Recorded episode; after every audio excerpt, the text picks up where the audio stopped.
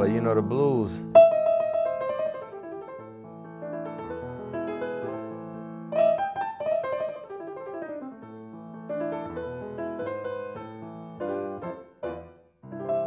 Gospel.